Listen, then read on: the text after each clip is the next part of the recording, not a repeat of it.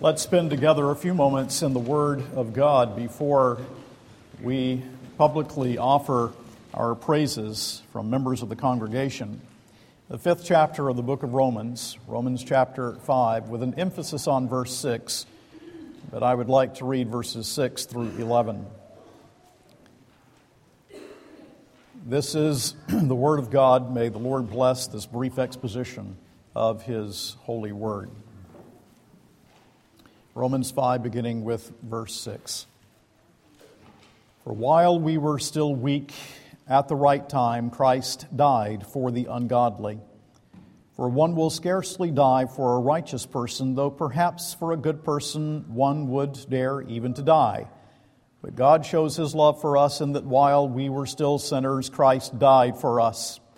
Since therefore we have now been justified by his blood, much more shall we be saved by him from the wrath of God. For if while we were enemies we were reconciled to God by the death of his Son, much more now that we are reconciled shall we be saved by his life.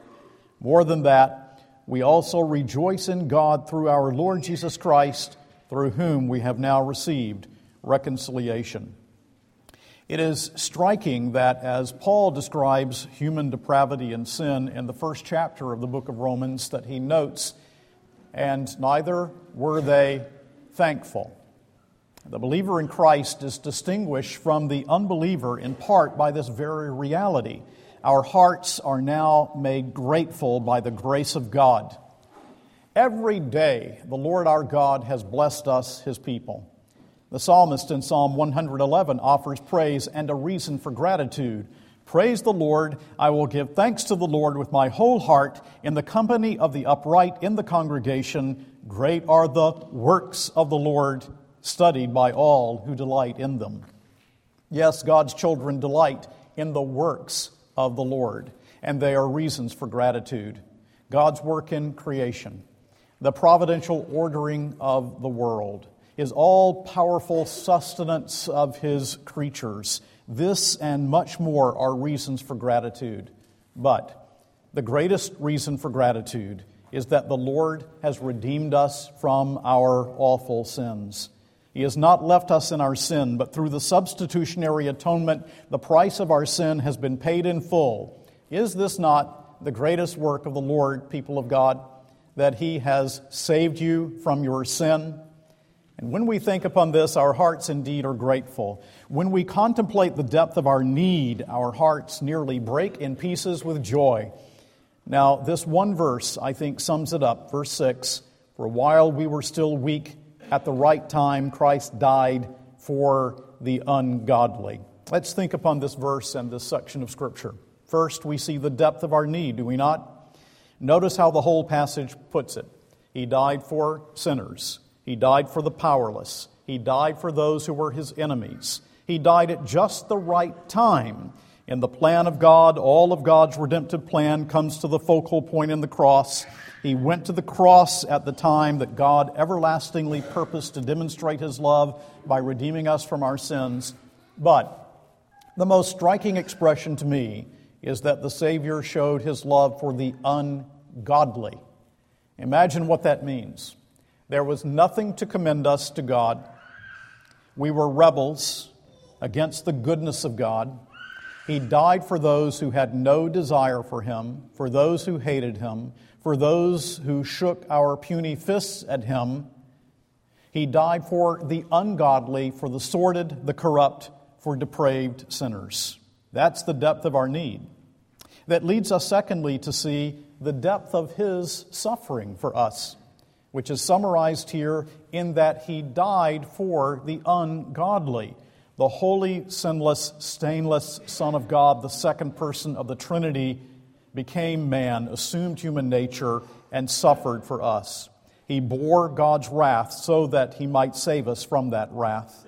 He did not die for friends, but verses 7 and 8 tells us he died for his enemies. Someone might die for those worthy of esteem, the text tells us. My great uncle Ernest McWilliams did this in the First World War. He left his nurses, he went to the front lines, and he died defending his buddies. But there was nothing esteemable in us. nothing to commend us to God. For the ungodly, he died. What does death mean?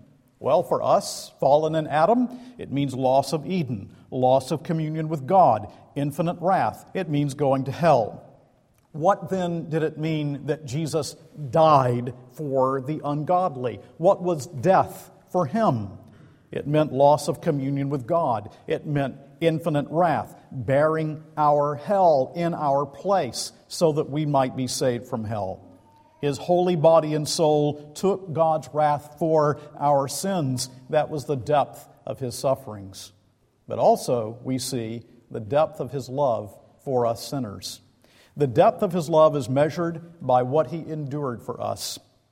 Do not miss the Father's love is also featured here. We read in verse 8 God shows his love for us in that while we were still sinners, Christ died for us. That is to say, the Father's love. The source extends from the Father's heart. The cross did not constrain God's love, but God's love was the fountain of the cross. The depth of his love is shown by the difficulty encountered to redeem us from our sin because here was a problem that only God could solve. How can God justify sinners and yet remain just?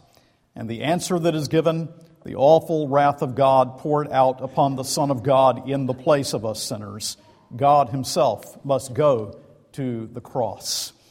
The Second Helvetic Confession, one of our great Reformation documents, speaks of the strenuous love of God the Father for the world of His elect.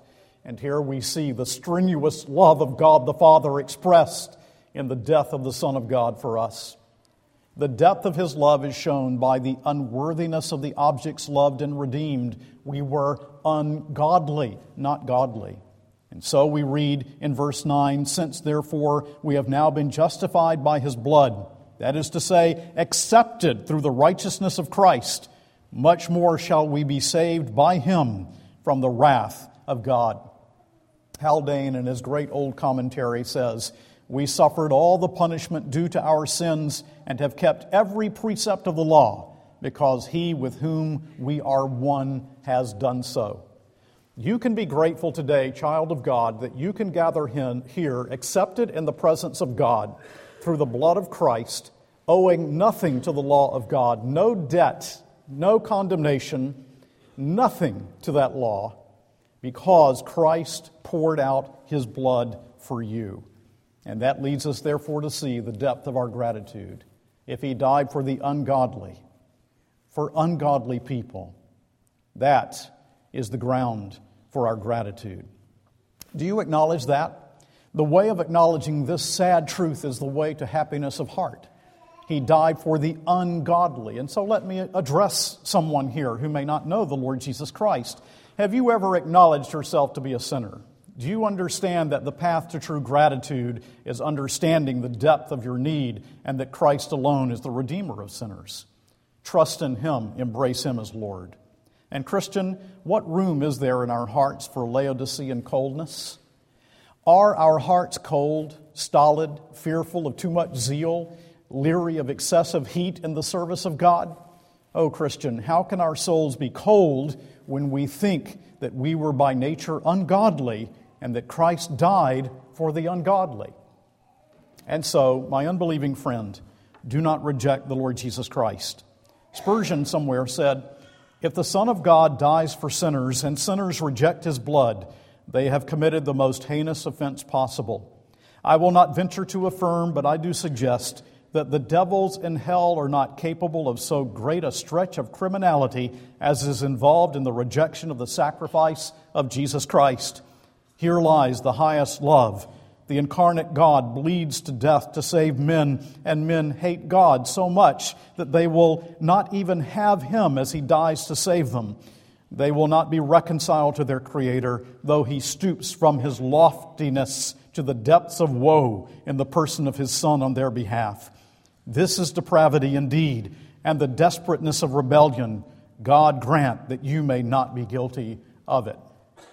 And, believer, let us be hot in returning love to such love as this that would bear God's wrath in our place. Gratitude calls us to faithful following of the Lord, to eschew every sin for which he died and for which he has forgiven us. Let us be thankful, so thankful that we will not fall into a lax, lukewarm condition about the things of God. And let me say that prayer is the true gauge of this. A thankful man, woman, child is a thankful person who prays. If we fall into the coldness of what I warn us, this is the first sign that, that we have little personal communion with God. And so, Christian, on this Thanksgiving morning, how much we have for which to be grateful. God is our creator, He sustains the universe, He governs the nations, all men and all things. He fulfills His purpose in this universe, but most of all, He has not left us ungodly sinners in our sins, but bore the wrath of God in our place. That's the ground for thanksgiving, the reason for gratitude. And as the old Puritan Charnock said, we can never honor him supremely whom we do not supremely love.